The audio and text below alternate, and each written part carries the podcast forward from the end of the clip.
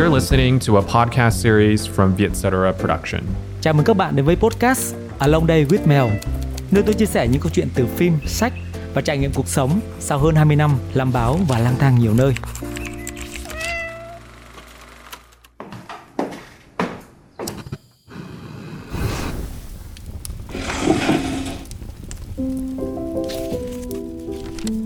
Như các bạn cũng đã biết, Oscar là giải thưởng điện ảnh lâu đời nhất và danh giá nhất của thế giới. Tượng vàng Oscar vì vậy được nhìn nhận như một biểu tượng ghi nhận sự thành công trong lĩnh vực điện ảnh. Rất nhiều bộ phim trở thành huyền thoại như Oscar, tăng vượt bậc tại doanh thu phòng vé và cũng rất nhiều ngôi sao đổi đời trở thành những tượng đài sống cũng nhờ Oscar. Có lẽ vì vậy mà bất cứ ai hoạt động trong lĩnh vực điện ảnh cũng đều mơ ước một lần được chạm tay tới tượng vàng Oscar. Giải thưởng này được công nhận bởi giới chuyên môn qua hệ thống phiếu bầu chặt chẽ. Như tôi đã nói trong tập trước, Viện Hàn lâm Khoa học và Nghệ thuật Hoa Kỳ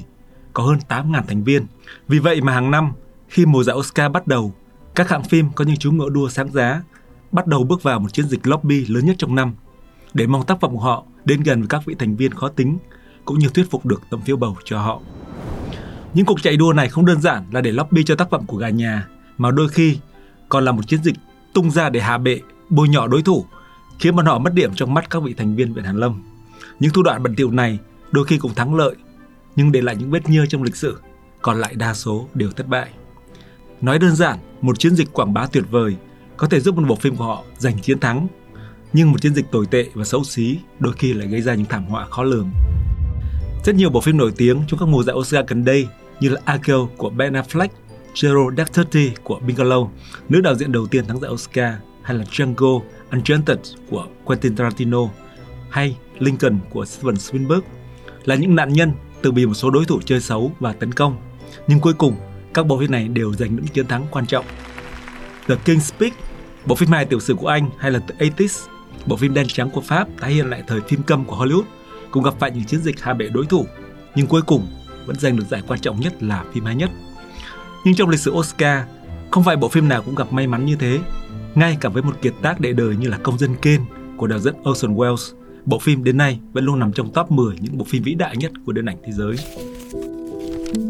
Với tôi, Công dân Kane là một thấu nghiệm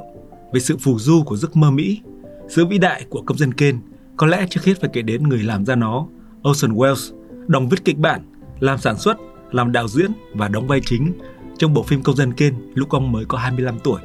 và nắm trong tay bốn cương vị quan trọng trong bộ phim đầu tay của mình – Thật khó tưởng tượng nổi có một trường hợp thứ hai đạt được đỉnh cao tài năng ở độ tuổi đó trong điện ảnh. Ở tuổi đó, hầu hết giới trẻ đều đang loay hoay lạc lối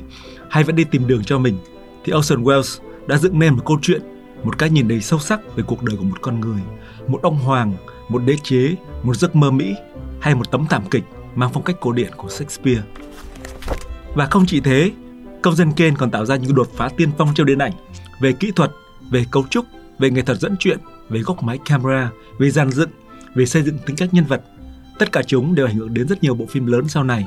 Đó có lẽ là lý do lớn nhất để Công dân Kane luôn nằm trong top những bộ phim điện ảnh vĩ đại nhất của Mỹ và thế giới. Công dân Kane là câu chuyện về cuộc đời của Charles Foster Kane, được xem là lấy cảm hứng từ cuộc đời của ông trùm truyền thông William Randolph Hearst. Có lẽ vì vậy mà Hearst đã dùng quyền lực và sức mạnh truyền thông có trong tay để đè bẹp công dân Kane và quyết nhấn chìm Orson Welles xuống bùn nhơ. Ngay khi bộ phim vừa ra mắt, công dân Kane đã kích hoạt trong một cuộc tắm máu trên phương tiện truyền thông. Dù nhận được những phản hồi tích cực của giới phê bình, công dân Kane thẳng tiến vào mùa giải Oscar năm 1942 với 9 đề cử, trong đó có 4 đề cử cá nhân cho Orson Welles là phim, đạo diễn, kịch bản và nam diễn viên chính xuất sắc nhất. Nhưng vào thời điểm mà chiến dịch tranh giải Oscar chưa từng được biết đến, ông trùm báo chí William Random Hearst đã gây ra một phản ứng dữ dội bằng cách cấm quảng cáo của bộ phim trên tất cả ấn phẩm của mình mà ở thời điểm đó ông ta là vua của truyền thông. Sở dĩ Hearst tung ra chiến dịch dìm hàng bộ phim tàn khốc như vậy là vì ông ta tin rằng nhân vật chính của bộ phim Charles Foster Kane là một vai diễn không mấy đẹp đẽ về chính mình. Trước đòn tấn công của ông trùm báo chí, công dân Kane thảm bại tại phòng vé và cuối cùng chỉ giành một giải Oscar duy nhất là kịch bản gốc xuất sắc cho Orson Welles, chia giải cùng biên kịch Herman Mankiewicz. Người gần đây đã được David Fincher tái hiện trong bộ phim tiểu sử Mank nhận được 10 đề Oscar hai năm trước. Đòn tấn công của ông trùm báo chí có thể gây ra tổn thất cho công dân kênh tại phòng vé và có thể là một số tượng vàng Oscar danh giá. Nhưng nó có thể đè bẹp những giá trị kinh điển của tác phẩm. Đó là lý do mà sau hàng chục năm, Công dân kênh vẫn được xem là một trong những phim quan trọng nhất làm thay đổi điện ảnh. Những tài năng trẻ thường hay bị nghi ngờ và đôi khi người ta còn khoác cho nó một thuyết âm mưu nguy hiểm, cũng giống như Orson Welles vào năm 1998 khi hai chàng trai trẻ là Matt Damon và Ben Affleck được nhận đề cử Oscar kịch bản đầu tay xuất sắc nhất ở tuổi mới ngoài 20 cho bộ phim là Good Will Hunting.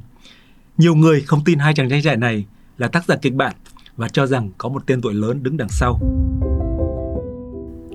Một số cho rằng nhà biên kịch kỳ cựu William Goldman,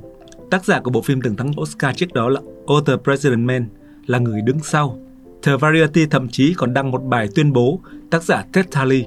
người thắng giải Oscar cho kịch bản xuất sắc của bộ phim Sự êm lặng của bầy cừu mới thực sự là người sáng tạo ra chúng. Những đồn thổi ảnh hưởng không ít đến tên tuổi của Matt Damon và ekip trẻ tuổi đầy hoài bão của mình trước mùa giải Oscar năm đó. Sau đó Matt Damon thổ lộ rằng có một chiến dịch chơi xấu của bộ phim đối thủ đứng đằng sau và thậm chí còn chỉ ra đích danh đó là phim hài lãng mạn Ascus Atticus nhưng Matt Damon không muốn tin vào điều đó. Cuối cùng, cho dù chiến dịch bôi bẩn của đối thủ thành công trên phương tiện báo chí, nó không gây ảnh hưởng đến phiếu bầu của Viện Hàn Lâm. Good Will Hunting thắng giải kịch bản gốc xuất sắc nhất cho Matt Damon và Ben Affleck, đồng thời biến hai chàng trai trẻ từng tốt nghiệp đại học Harvard trở thành những tên tuổi lớn của Hollywood. Vào mùa giải Oscar năm 2002, một chiến dịch quy mô tấn công vào bộ phim A Beautiful Mind, một tâm hồn đẹp của đạo diễn Ron Howard cũng gây ra những ì xèo trên mặt báo suốt cả mùa giải. Một trong những chiến thuật phổ biến nhất để hạ bệ một bộ phim, giống như cách các chiến dịch chống lại Lincoln, Argyle Zero Dark Thirty gần đây, là bọn họ tìm cách công kích tính xác thực về mặt thực tế của những bộ phim dựa trên những câu chuyện hay nhân vật có thật. Và bộ phim A Beautiful Mind, tác phẩm tiểu sử về nhà toán học thiên tài Jonas cũng gặp phải một chiến dịch bôi nhọ tương tự.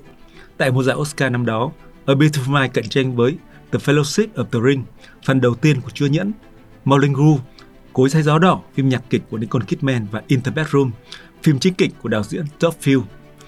Vào tháng 12, khi chiến dịch vận động Oscar bắt đầu, một loạt bài báo xuất hiện cho rằng bộ phim Tẩy trắng Jonas, đặc biệt là chủ nghĩa bài do Thái của ông ta. Tiếp tục, bộ phim bị cáo buộc vay mượn từ một kịch bản chưa được sản xuất trước đó. Cuối cùng, một nguồn tin hé lộ, kẻ đứng đằng sau giật dây chiến dịch lật đổ A Beautiful Mind là Harvey Weinstein, kẻ đứng đầu hãng phim Miramax và có ứng cử viên sáng giá là In đang cạnh tranh tại cuộc đua. Nhưng cho dù ở thời điểm đó Harvey có quyền lực đến thế nào đi nữa, ông ta vẫn không thành công trong chiến dịch tấn công đối thủ của mình. A Beautiful Mind cuối cùng thắng 4 giải Oscar cho phim, đạo diễn, kịch bản và nữ diễn viên phụ xuất sắc nhất cho Jennifer Connelly.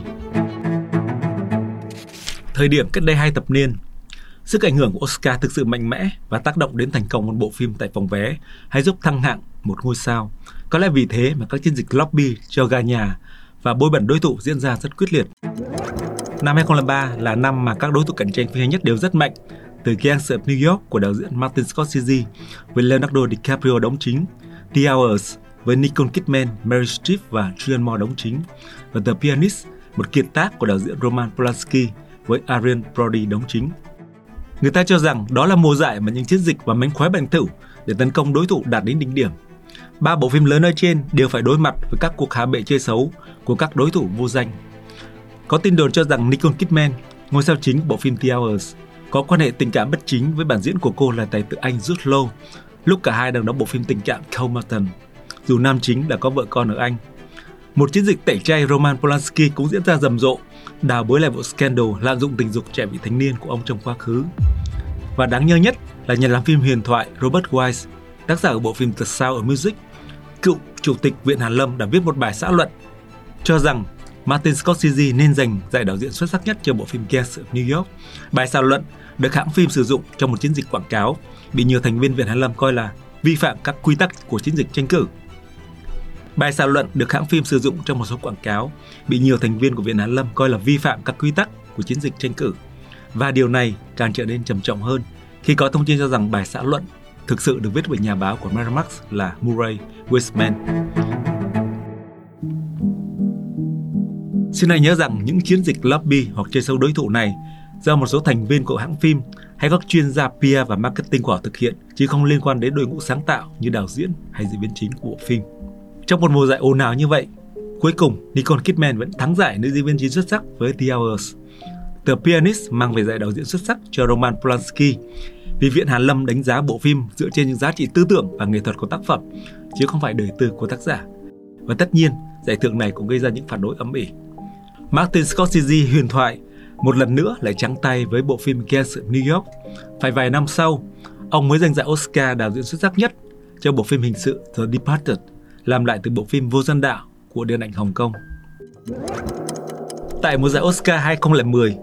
hai đối thủ đồng thời là hai vợ chồng cũ của nhau là James Cameron và Catherine Bigelow cạnh tranh giao giết cho hai tác phẩm xuất sắc nhất của họ. James Cameron được đề cử với Avatar, siêu phẩm bâm tánh có doanh thu cao nhất mọi thời đại, còn vợ cũ của ông là Bigelow tranh giải với bộ phim The Hurt Locker, một bộ phim độc lập kể về cuộc chiến tranh tại Iraq với kinh phí và doanh thu nhỏ.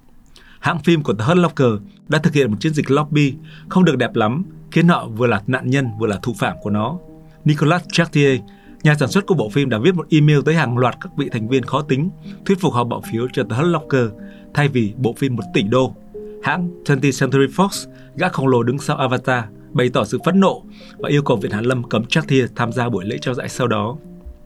Một chiến dịch khác thì tấn công tới Hot Locker, công kích tính không chính xác của bộ phim, cho rằng bộ phim dựa vào những giai thoại bịa đặt. Kẻ đứng sau chiến dịch tấn công tới Hot Locker một lần nữa được cho là Harvey Weinstein, kẻ đang chạy đua lobby cho bộ phim hài Inglourious Basterds của Quentin Tarantino với Brad Pitt đóng vai chính.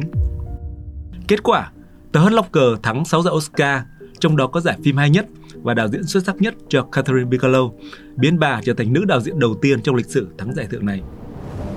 Tất nhiên, không phải chiến dịch lobby nào của Oscar cũng xấu xí như vậy. Có rất nhiều mùa giải Oscar mà một chiến dịch lobby hoàn hảo và quan trọng nhất là tử tế có thể mang lại thành công lớn cho tác phẩm. Và thành công mang tính lịch sử của Oscar có lẽ là mùa giải cách đây 4 năm khi Parasite của Hàn Quốc thắng 4 giải Oscar, trong đó có giải phim hay nhất và phim quốc tế hay nhất, điều chưa có bất kỳ bộ phim nào làm được trước đó. Chiến dịch lobby của Parasite đến từ khá sớm, khi bộ phim của Hàn Quốc thắng giải cành cọ vàng tại Liên phim Cannes vào tháng 5. Mara Bushbaum, giám đốc của một hãng PR hàng đầu ở Hollywood, đã có mặt tại đó và tận hưởng những giây phút sảng khoái khi thưởng thức bộ phim và xuất chiếu đầu tiên. Ý tưởng quảng bá bộ phim này tại thị trường Mỹ bắt đầu xuất hiện và làm nên một chiến dịch truyền thông dài hơi hiếm có cho Parasite. Ngay sau khi Parasite giành giải cao nhất ở Cannes, Mara đã liên hệ với người đại diện và quản lý của Bong Joon-ho, đối tác sản xuất là hãng CJ Entertainment và kết nối với Neon, hãng mua bản quyền và phát hành bộ phim tại Bắc Mỹ. Mara nói, bạn đang có trong tay một bộ phim của author tuyệt vời. Bong có một tầm nhìn mạnh mẽ với một kịch bản hoàn hảo và một dàn diễn viên xuất chúng. Mọi thứ đều nguyên bản nhưng vẫn rất phổ quát, đẳng cấp mà vẫn đậm tín giải trí. Tôi không thể tin tưởng được rằng một bộ phim nói tiếng nước ngoài, rất nghệ thuật mà vẫn dễ tiếp cận và có tính thương mại cao như vậy. Tôi chưa từng gặp một thứ gì như vậy trước đó. Nhưng điều quan trọng là phải có một chiến dịch truyền thông quy mô và tầm cỡ để mang tác phẩm này đến gần với giới phê bình và khán giả đại chúng. Nói cách khác, cần có một cộng đồng uy tín về chuyên môn biết đến bộ phim đến từ châu Á này. Mara là người đứng đằng sau một chiến dịch lobby Oscar chuyên nghiệp hàng đầu với sự phối hợp cực kỳ ăn ý từ hãng phim CJ Entertainment cũng như ekip sáng tạo của bộ phim. Các xét chiếu của Parasite diễn ra khắp nước Mỹ, tần suất các bài phê bình tích cực của bộ phim cũng phủ sóng khắp các mặt báo. Đoàn làm phim luôn xuất hiện sau những buổi chiếu quan trọng đến mức đạo diễn Bong Joon-ho phải đưa vợ con sang Mỹ sống vài tháng trời. Ngay cả những đối thủ trong cuộc đua Oscar năm đó, từ huyền thoại Martin Scorsese, Quentin Tarantino cho đến Todd Phillips, Taika Waititi đều yêu mến và tán dương tài năng của đối thủ đến từ Hàn Quốc. Trong suốt một chiến dịch quảng bá dài hơi đó, Bong Joon-ho luôn tự viết các bài phát biểu của mình, luôn xuất hiện với một thái độ khiêm nhường cùng nụ cười dễ mến.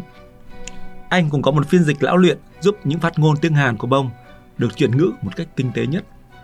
Và điều kỳ diệu cuối cùng đã xảy ra với Parasite, biến bộ phim này trở thành một dấu mốc mang tính lịch sử đối với điện ảnh Hàn Quốc.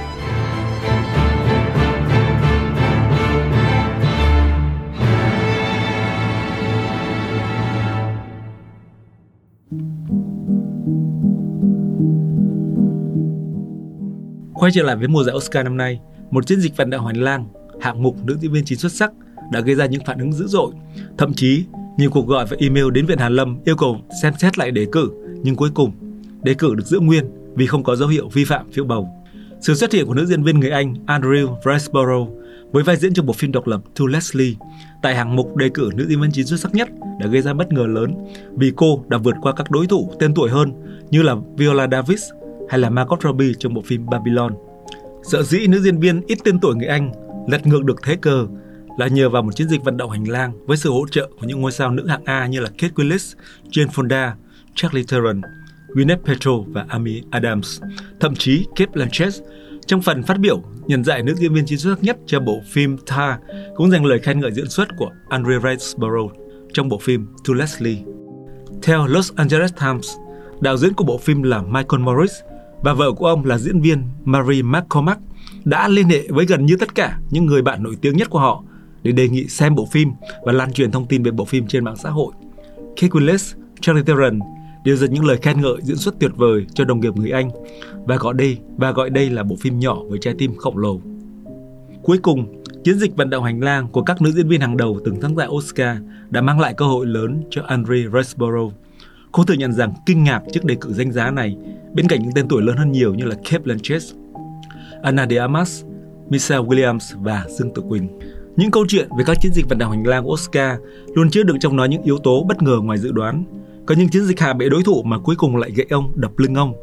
Nhưng cũng có những chiến dịch bài bản làm nên những chiến thắng lịch sử kiểu Parasite hoặc phát hiện ra một tài năng ít tên tuổi như là Andrea Riseborough năm nay. Oscar luôn chứa đựng yếu tố hấp dẫn và bất ngờ là vì vậy. Xin chào và hẹn gặp lại các bạn trong tập tiếp theo về Oscar trước mùa lễ trao giải Oscar sắp tới.